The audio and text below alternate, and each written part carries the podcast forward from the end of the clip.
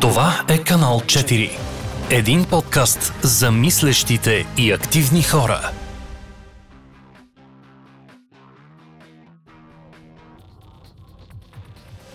Здравейте, вие сте с подкаста на канал 4. Днес сме тук добре познатите вече Мишо и Чочо и ще си говорим по една доста интересна тема за свободата на медиите и по-скоро как младите да се информират качествено, т.е. откъде да търсят информация, как да правят разграничение между качествено поднасяне на информация и некачествено. А, не знам, Мишо, ти ако искаш да добавиш нещо преди да представим нашия специален гост. Аз първо искам да кажа здравейте, за да се отчета като дейност. А, много съм щастлив, че ще си говорим именно за тази тема, която е много близка до мен в личен и в професионален план. Така че ако искаш, представи нашия гост и да започваме. Ами нашия гост е Илия Вълков. Той ни позволи да си говорим на ти още преди разговора ни. А, сега аз съм си записал да те представя като член на управителния съвет на Асоциацията на европейските журналисти, защото така в моите очи това звучи доста авторитетно. А, и в тази връзка, преди да започнем да говорим за, за същината, ще ни кажеш ли, все пак сигурно ще им е интересно на някои хора да разберат с какво точно се занимава тази асоциация, как прави мониторинг на медиите в България, да ни разкажеш малко повече. Освен, че съм член на управителен съвет на, на АЕЖ, по-скоро и член на, на Асоциацията на европейските журналисти, съм а, журналист, 15 години вече, дори малко повече. А, по, а, занимавам се с а, политическа журналистика, работил съм в най-различни медии, Дневник, Дарик, а, телевизия BIT, която съществува известно време и отида в непитието. Работил съм във Вестник сега. А, в момента съм а, политически коментатор в а, сайта изписание Клуб Z. От а, няколко години съм и преподавател по различни журналистически дисциплини и в факултета по журналистика, където получих а, голяма част от а, образованието си. А в момента съм преподавател по журналистика в УНСС, катедра медии и обществени комуникации. Там преподавам радио и телевизионна журналистика, медии и политика и медийна регулация и това много ми харесва. АЕЖ е сравнително млада организация. Вече почти на 10 години, още малко и трябва за да направи първите си 10 години. Тръгна като много така стихийна общност от хора ентусиасти. Трима са основателите, майките и бащите основатели на АЕЖ. Те са част от АЕЖ, но не са в сегашния управителен съвет. АЕЖ и изобщо Асоциацията на европейските журналисти по принцип е много стара организация на журналисти в Европа, а тук крилото и нашето бюро беше сравнително скоро създадено. Винаги е било ако използвам тази дума, сборище на активни журналисти, които искат а, да направят нещо смислено за а, промяна на българската медийна среда. Ние не правим мониторинг на, на медиите.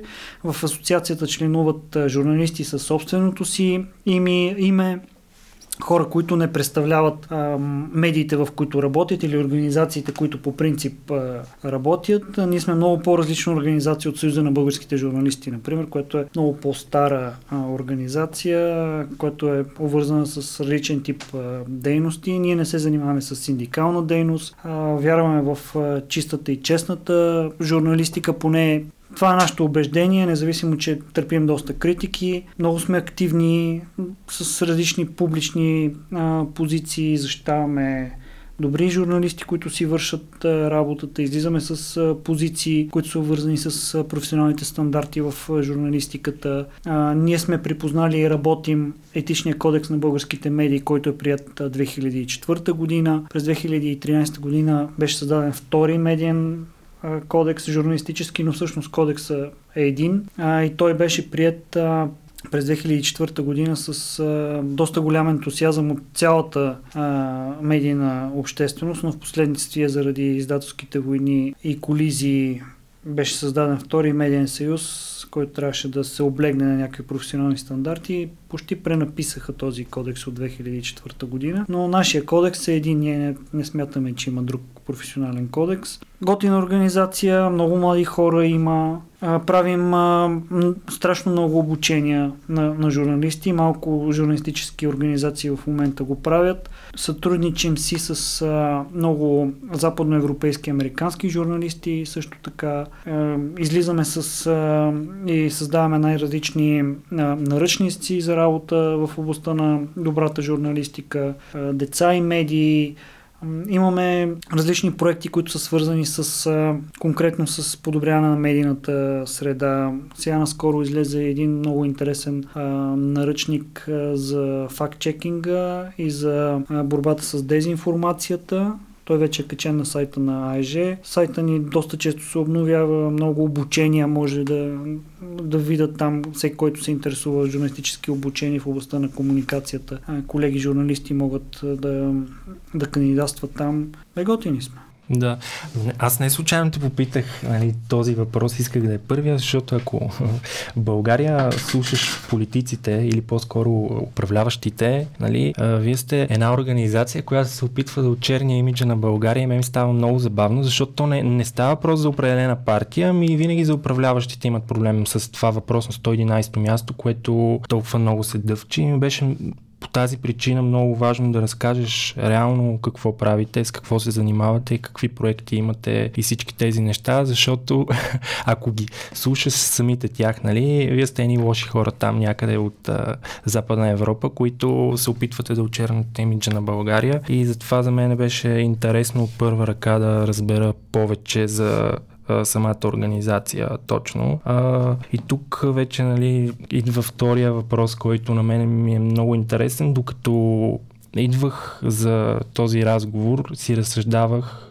защото пък аз занимавам с социални мрежи и си разсъждавах върху това, че социалните мрежи не малко, а направо на 95% изместват традиционните медии. Те чисто, как да кажа, информационно отслабват и по тази причина са много по-лесни за зависимости. В тази връзка а, ми е интересно да поговорим точно за младите хора, които сега обаче от тях зависи много повече как да, как да намират качествената информация. Някакъв съвет, който ти би могъл да им дадеш, как да м- намират кое е качествено за четене, коя информация, която им се поднася е, е качествена, от нея може да получиш някакъв вид а, научаване на новина. Той е един въпрос, много въпроси. Да. няма рецепта, няма... Аз не съм личен лекар, който може да изпише антибиотик, а, нали, лекарство за намаляване на температурата, витамини и така нататък. Създаването на добрата журналистика е един много сложен процес процесът на информиране е изключително сложен. Аз принципно не съм съгласен пък и напълно с твърдението, че хората единствено и само през социалните мрежи се информират. Тук Все още... Говорим за млади хора, да. може би. Младите хора, да, вероятно, основно ползват а, социални мрежи, интернет, а, Google и някакви други платформи, откъдето могат и смятат, че много набързо може да, да набавят а, информация. Но първо, какво е журналистика, какво е добра журналистика? Добрата журналистика изобщо функцията на, на медиите и мисията на медиите е да, да информират. И то да използват а, по честен начин фактите, които а, ни заобикалят. А, журналистиката е едно много малко отражение на света, който става около нас. Тя не е абсолютна и чиста истина и това, че някоя медия е нещо съобщила, това означава, че е пълната картина на, на това събитие, на това, което е, е станало. Ако някой някъде се информира и решава да приема една информация за, за даденост, той никога не трябва да я възприема за пълната и чиста и абсолютна истина, защото всеки един от нас има различни разбирания за това какво е истина и само по себе си истината е една фикция, независимо, че се обляга на а, реално случили се, се факт. Но и не само. А, медиите и журналиста, когато отиде да речем на някакво събитие, той не може да отрази абсолютно всички гледни точки или да разкаже с пет изречения или с, да речем, едноминутен радио а, репортаж или ако се излучи по телевизията в а, две минути в един репортаж да бъде показано абсолютно всичко, което е станало около едно събитие. А, не е достатъчно и дори за, за някой, който се информира от някъде да а, събере абсолютно всички впечатления от самото събитие, които са, са станали. Особено пък в социалните мрежи, където за съжаление голяма част от хората, които им се даде тази огромна свобода и всеки има профил, клавиатура или телефон в ръцете си, започна от първо лице да, да се превръща в разказвач. Социалните мрежи дадоха възможност на, на много хора да започнат да разказват от първо лице за събитията и, и, или поне ам, сами по себе си те се превърнаха в, в медии. И за съжаление стана така, че всеки започна да говори от последна инстанция за, за, за нещата, които остават и се случват около нас. И когато младите хора, хората от вашето поколение, а и по-младите, решат да, да търсят и да се информират а, за едно или друго ставащо събитие около нас, се получават много големи разминавания. Ние първо имаме много различни стойностни представи за това какво е новина. За хора, да речем, които са, които са на, на работа, имат да плащат сметки и живеят много по-различен начин на живот, влезе са в някаква особена рутина. Това някакво събитие, което стане, може да има много по-голяма стойност и значение за тях какво е новина. За мои хора, които не са толкова обременени и няма, е, няма толкова грижи или примерно не, не се интересуват от това какво става в Народното събрание, за тях решенията, които се взимат там, може да бъде нещо много далечно и въобще да не, да, да не се интересуват и да, да няма пряко, пряко значение за, за това, което става около тях. А тази апатичност, ако можем така да я наречем, а, към точно тези политически събития, според вас, според теб, застрашава ли поколението именно от такива а, процеси на апатичност, аполитичност, дезинформация? Ами няма как да не, да не го застраши, защото ние всички обитаваме едно и също пространство. Ние сме всички членове на едно общество, което общите решения, които се взимат от тези на пръв поглед студени и празни сгради, а то не е така, рефлектират върху всеки един от нас. И моите хора, които а, принципно, аз го наблюдавам и с а, колегите, с които работи по-моите в университета, те изпитват абсолютна нямат нужда да се, да се информират, защото смятат, че всичко, което става, тези решения се вземат от едни чичковци и лели, които само по себе си са скучни, неприятни, непрекъснато се обиждат, но в същото време решенията, които вземат, тяхната арогантност много често, цинизъм, рефлектира върху живота на всеки един от нас. Решения, които са свързани с разпределение на публични средства, а тези публични средства дори някой млад човек в момента да не, да не знае и да, да не е усетил по джоба си какво означава да плащат данъци, неговите родители плащат а, данъци. Тези данъци мог, могат да отидат, да речем, за а, по-добро образование или по-честно, по-честни отношения в економиката, да повишат доходите им, когато завършат университета или примерно ако учат да започнат да, да взимат по-добри заплати. Има много решения, които са свързани с екологията. Аз виждам едно поколение, което изключително много проявява интерес към екосистемата и към а, света, който живеем. Повече се интересуват за природосъобразния начин на живот, за щадяща економика, за а, нищо незначещото словосъчетание, устойчиво развитие и така нататък. Абсурдно е, че няма как а, да не се интересуваме от това, което става около нас, а, без да, да търсим а, информация, която е близа до, близко до, до, до реалността. Не искам да използвам думата истина, дори качествена медия, качествена журналистика и качествена информация само по себе си последните години се превърнаха в а, едни много кухи фрази с огромна претенция. Но какво означава качествена информация? Може ли в а, Facebook, социалните мрежи или в Google да достигнем до информация, която а, е близка до, до, до качествената? Вие, например, как, какво разбирате под понятието качествена информация? Или качествена журналистика, качествена медия?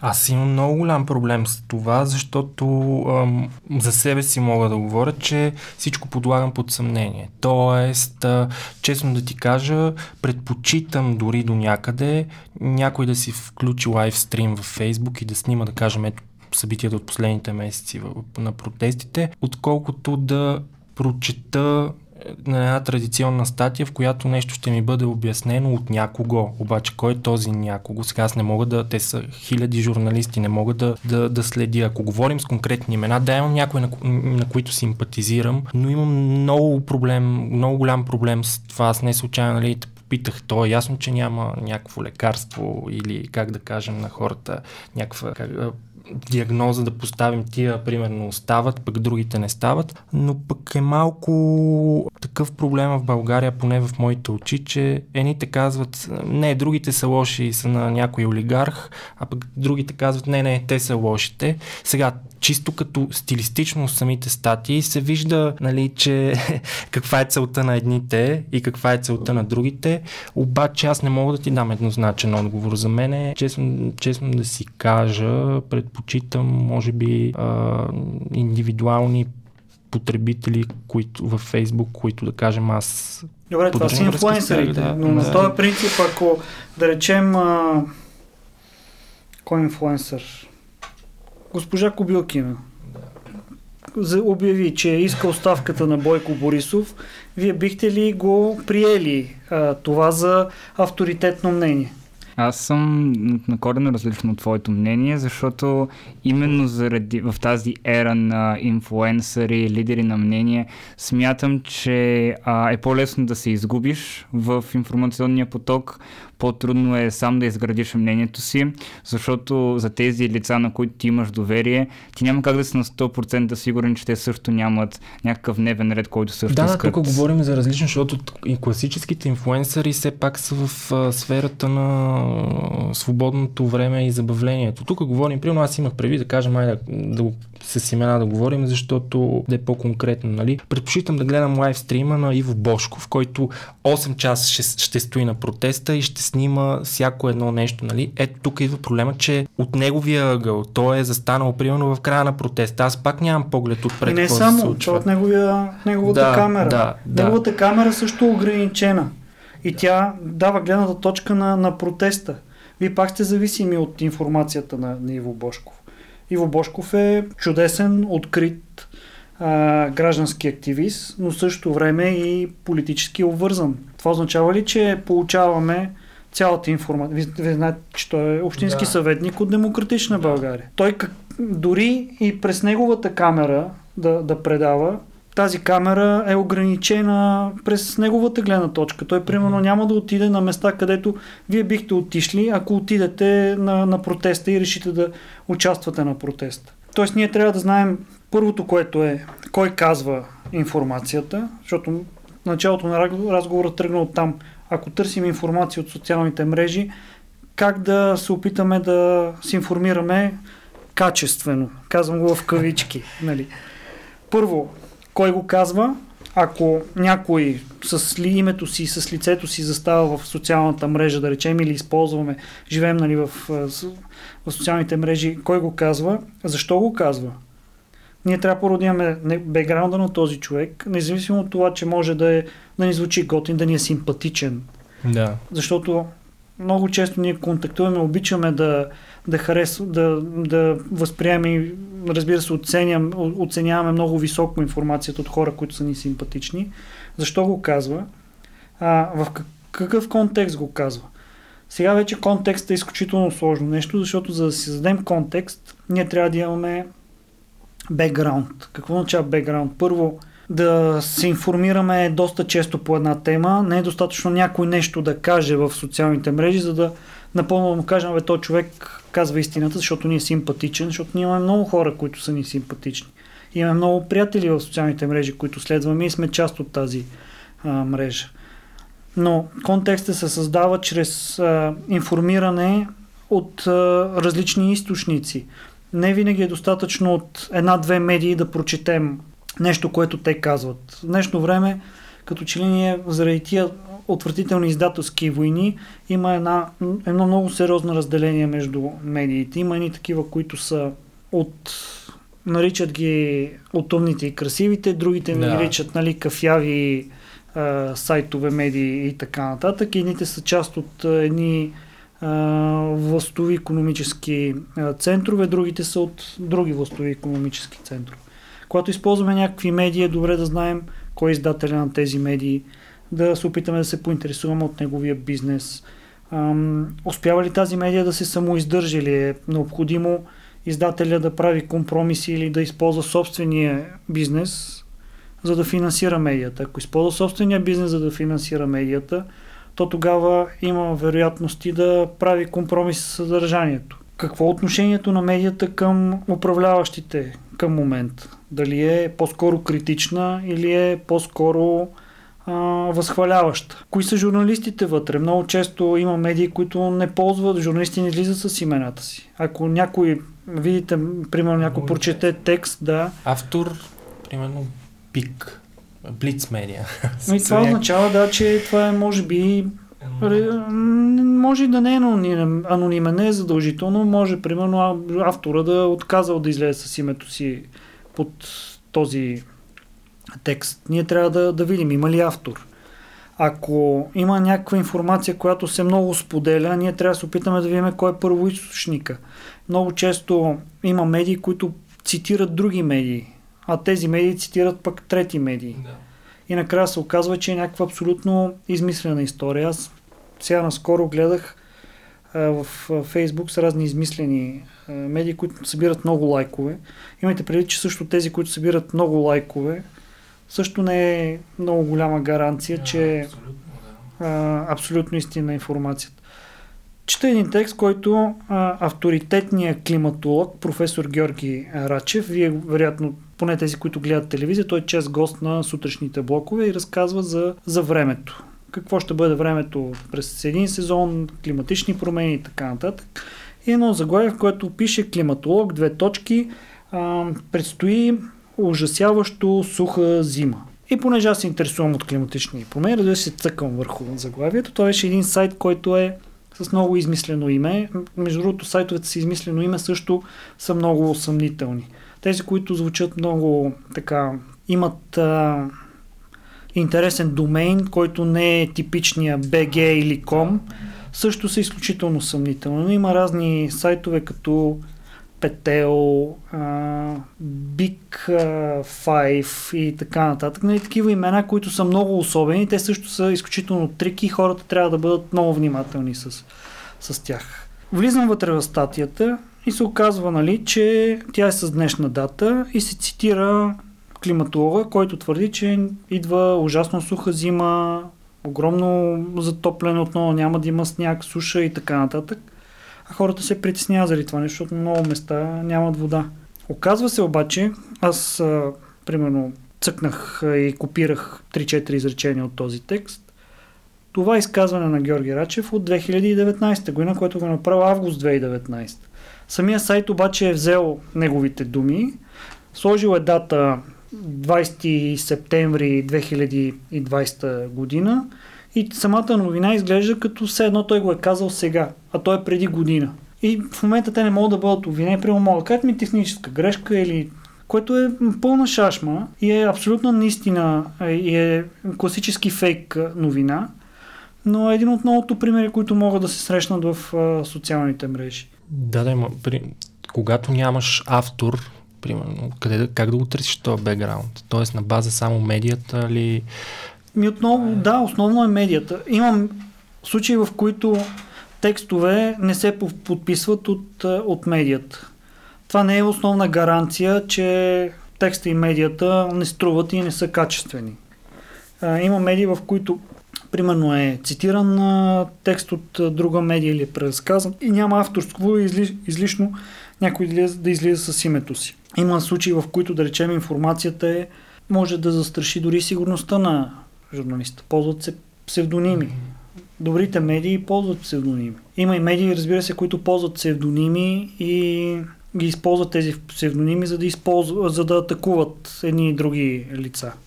Има много примери а, и в тази посока, но за това е важно, когато човек чете някаква медия, да, да проследи, а, да я чете устойчиво. Не може просто да влезеш изведнъж в тая медия и да, да се окажеш в небрано лозе, да не знаеш къде се намираш и без да познаваш нито редакционния екип, нито историята на издателя и така нататък. Добре, но тук все пак говорим за млади хора. Ти изброи много стъпки, през които те трябва да минат. Т.е. те трябва да проверят собственика, трябва да проверят не само медията, но и фактите. И това може би за младите хора дори до някъде е непосилно.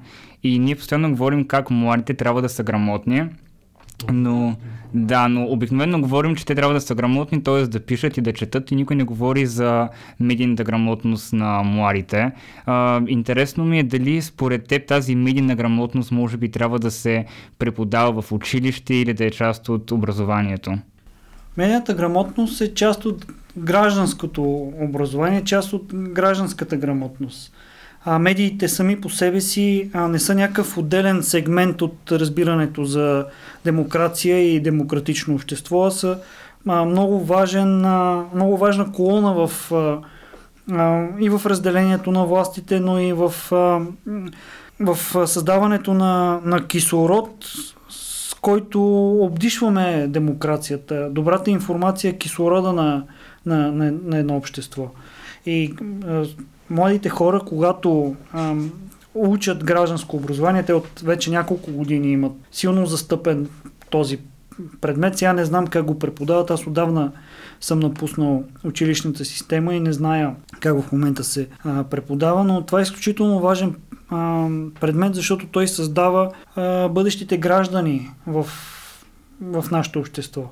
И когато младите хора учат за функционирането на основните институции, за това каква е функцията на Народното събрание, на изпълнителната власт, защо е важно да има честна и независима съдебна система, каква е ролята на правораздавателните органи, на а, разследването, а, каква е ролята на а, економиката и как се създават нормални економически взаимоотношения в едно демократично общество, какъв е смисъл от а, реда и върховенството на закона този разговор е неминуемо, в него трябва да бъдат включени и медиите и ролята на, на добрата а, журналистика. Да, аз мятам, че а, образованието по медии, медийната грамотност е част от и би трябвало да бъде част от гражданското общество, защото а когато ние тръгваме да гласуваме, ние трябва да направим информиран избор.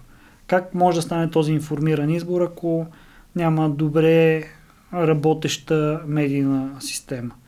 Ако а, гражданите не знаят за това, че, например, а, медиите трябва да се опитват а, относително обективно и независимо да отразяват един а, изборен процес. Ако а, медиите, а, а, да речем, имат а, симпатии и привързаност към някои от кандидатите, това може да наруши а, честния избор и да промени нагласите в обществото. Да речем в Съединените щати има медии, за които се знае, че симпатизират на а, кандидатите на демократите, има медии, които симпатизират на кандидата на републиканците. Тук в България а, разговора за медиите и изборния процес е вкаран в изборния кодекс. От години се дебатира около тези отношения за това, че по време на кампания медиите, да речем, трябва да публикуват свои отчети за договори с а, участници в изборите и така нататък. А, и се опитват нали, да, да, да се направи този избор максимално честен и информи, информиран, когато става въпрос за, за изборни кампании. А, извън изборите обаче медиите не винаги са много честни за това на кои фракции или партии симпатизират. Ние имаме издатели, които активно участват в политиката и са част от взимането на големи обществени решения. Има издатели, които са депутати. Имаме издатели, които назад през годините не са криели симпатиите са към а, хора в властта, дори са кадрували в, за, за изпълнителната власт. Всички тези процеси са изключително важни. Е, наистина, ам, наложително още в училище да се, да се учи. Как се създава една новина, каква е ролята на, на медиите в, в обществото, защо е важно да има медии и добра журналистика. Този процес може би трябва да тръгне от възможността да, да има включено наблюдение от страна на учениците. За съжаление, не са много примерите за училищните вестници. За... Някога имаше възможност, имаше различни кръжоци, където можеше децата да, да се включат да правят свои собствени медии, да разказват истории и така нататък. А и в самата история на българската журналистика има много студентски и младежки да. писания и вестници, които сега в момента липсват. Според mm-hmm. те, на какво се дължи това? На липсата на интерес, на липсата на образование в е, тази света е станал по-динамичен, нали? Ако преди е имало повече училищни вестници, за мен, честно казано, е разбираемо до голяма степен. Е, вестници не, но да, примерно да. блогове, сайтове, според мен Има просто... обаче всеки поединично някакси. Аз това си мисля за, че нали, чисто като общество сме на някакви фрагментарни единици сме се разделили, оттам идва проблема. Всеки за себе си решава. Ай, може би, защото социалните мрежи, интернет а, дадоха възможност всеки сам да бъде медия, а медията е сложна по вид организация. Тя създава малки общности. А, в момента това, че всеки примерно има Instagram, Facebook, може да пише спокойно, да разказва истории, да си прави селфита и така нататък и да смята, че той и разказа през неговите очи е достатъчен да бъде интересен на, на всички останали. Но сама по себе си медията има доста по-различна функция и тя е тя е обществена функция, независимо от това дали е частна или обществена или се, се издържа по някакъв начин за, за съжаление, наистина не е модерно вече да, да се четат вестници на хартия или някой да, да, да полага усилия да разказва големи истории за по-големи групи от хора или за някакви проблеми на местната общност. И като че ли наистина има някаква атомизация и самодостатъчност на хората да не се интересуват от проблемите на останалите. В същото време пък има един обратен феномен в социалните мрежи, където всеки иска да бъде част от някаква общност. Нашите приятелски кръгове да. са, са, са някакви общности, но те са в, в известен смисъл и кухи общности, защото ние се събираме с хора, които харесваме. Да, имаме общи Ако, интереси. Да, общи да. интереси. Ако не харесваме някой, никво го правим. Или го банваме, или го блокираме, или го разпределяваме. И... Много е лесно да се прекъсне. Или го хейтим. Или го хейтим, да. хейтим долу в коментарите. Да. да.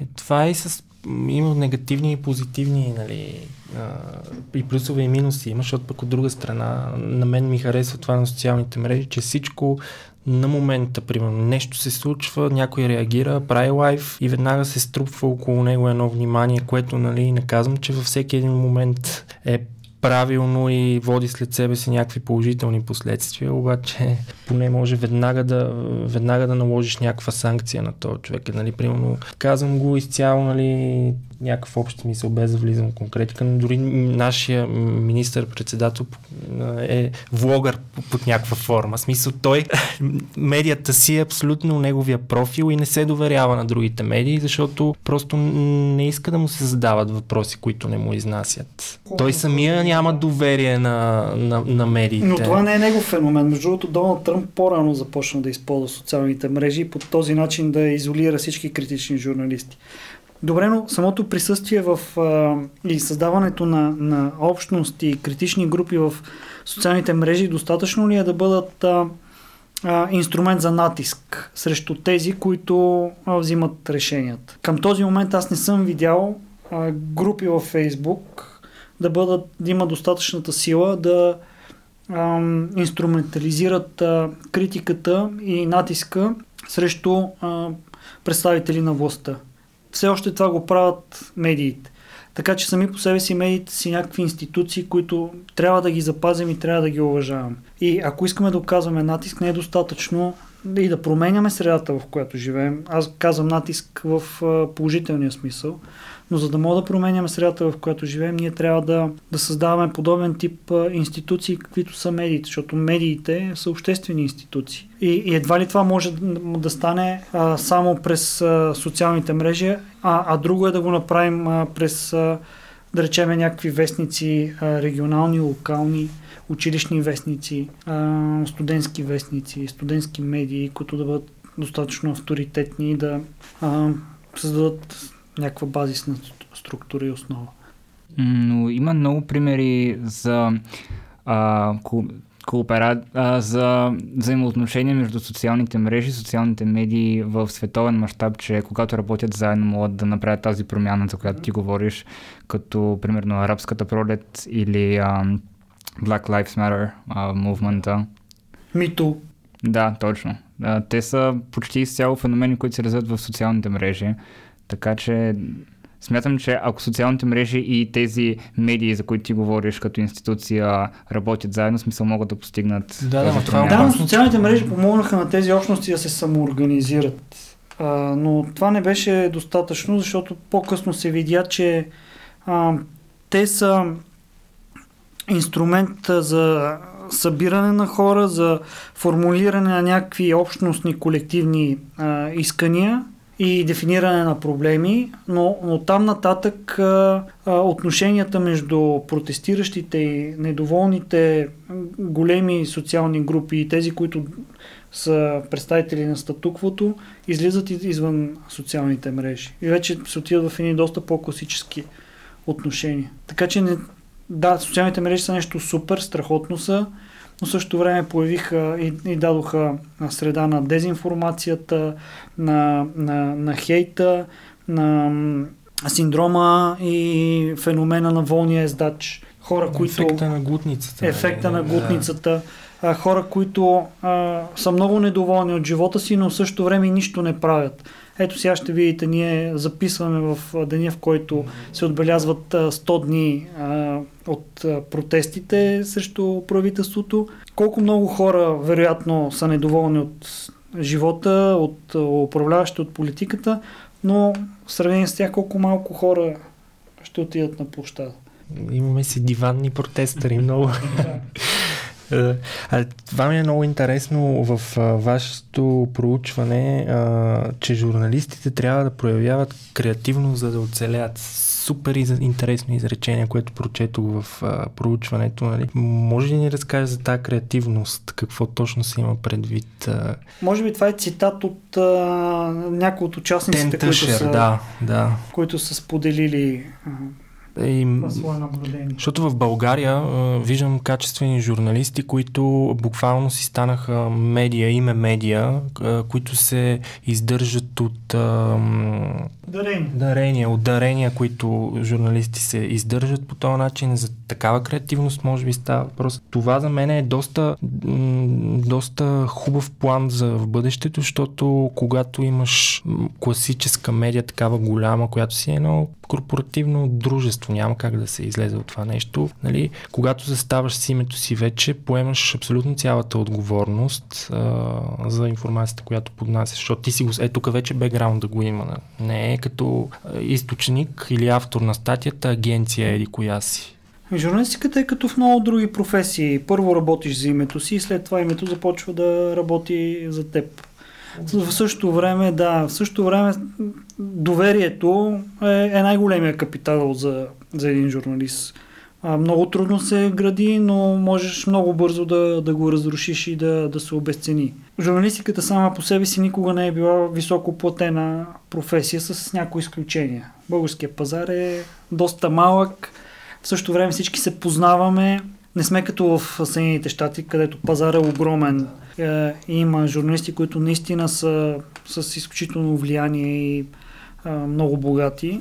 Тук винаги в България трябва да правиш и нещо друго, освен да работиш като е, журналист. Трудно е, но пък същото време е прекрасна професия, създава възможност за много контакти, любопитна е разбира се, винаги подхранва егото на, на един журналист, нали, да, го, да го харесва, да го одобрява, да получава лайкове и така нататък, което е а, особено нали, когато да успееш да, да, да промениш нещо и да окажеш влияние върху а, някакви важни социално-обществено-политически а, процеси. Това е най-голямата награда, която може да получи един журналист. Този разговор за финансирането на журналистиката може би трябва да, да продължи да бъде погледнат през друг ъгъл, защото През тези 10 на 15 години ние направихме всичко възможно, за да а, дискредитираме професията, да намалим и да унищожим и малкото доверие, което имаше в нея, оттам и да отблъснем активните и будните граждани. А, ние направихме всичко възможно да, да професията да се свързва с а, нечисти а, взаимоотношения, с а, нечисто финансиране, с а, оговорки, заговорки, участие в разни комплоти, пропагандни щуроти и всякакви такива неща. Финансовата криза, която преди 10-12 години а, удари а, България, а и неминуемо удари и медийния пазар, появата ни и развитието на интернет, социалните мрежи и така нататък, направиха медиите силно фини, а, зависими от финансиране на различни економически политически центрове. А, много голяма част от хората престанаха да плащат за да получават добра информация, качествена, качествена информация и добрата, а добрата журналистика и качествената информация има нужда да бъде отглеждана. То е много сложен процес, като да отглеждаш някакво декоративно цвете, което ти ам, променя атмосферата и кислорода в, в стаята. Той има нужда от грижи да се полива, има нужда от, от внимание да се наторява и така нататък. Колко хора плащат, да речеме, на, на, на медии, които следят и четат.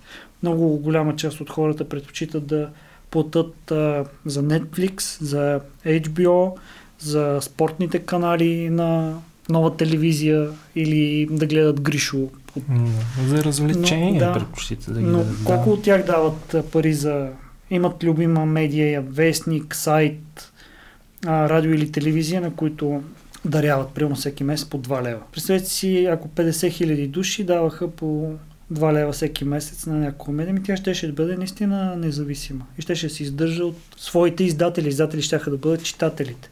С 100 хиляди лева може да се издържа една не лоша редакция от а, 15 добри журналисти. И в момента, в който нали, се подиграват с мнението на, с а, информацията по някакъв начин, не се подиграват, ами търгуват информацията в интерес на някого, веднага могат да бъдат санкционирани. Разбира се, най-малкото първо този, който плаща, той ще може да дори да настоява за, за теми, които могат да влизат в, в, в медията, да се правят разследвания да бъдат по-независими, да имат достатъчно пари журналистите да, да пътуват, да отразяват теми, които са извън София, извън жълтите павета, защото в момента нашата журналистика е изключително централизирана в, в София. В малките населени места е почти унищожена, регионалната журналистика изчезва и това е много тъжно и е сериозен проблем за българската медийна среда. А там колегите са подложени на още по-голям натиск, защото все пак тук поне ползваш защитата на по-големите редакции. Докато там не е така. Там има много, много населени места, в които сам журналист е медия.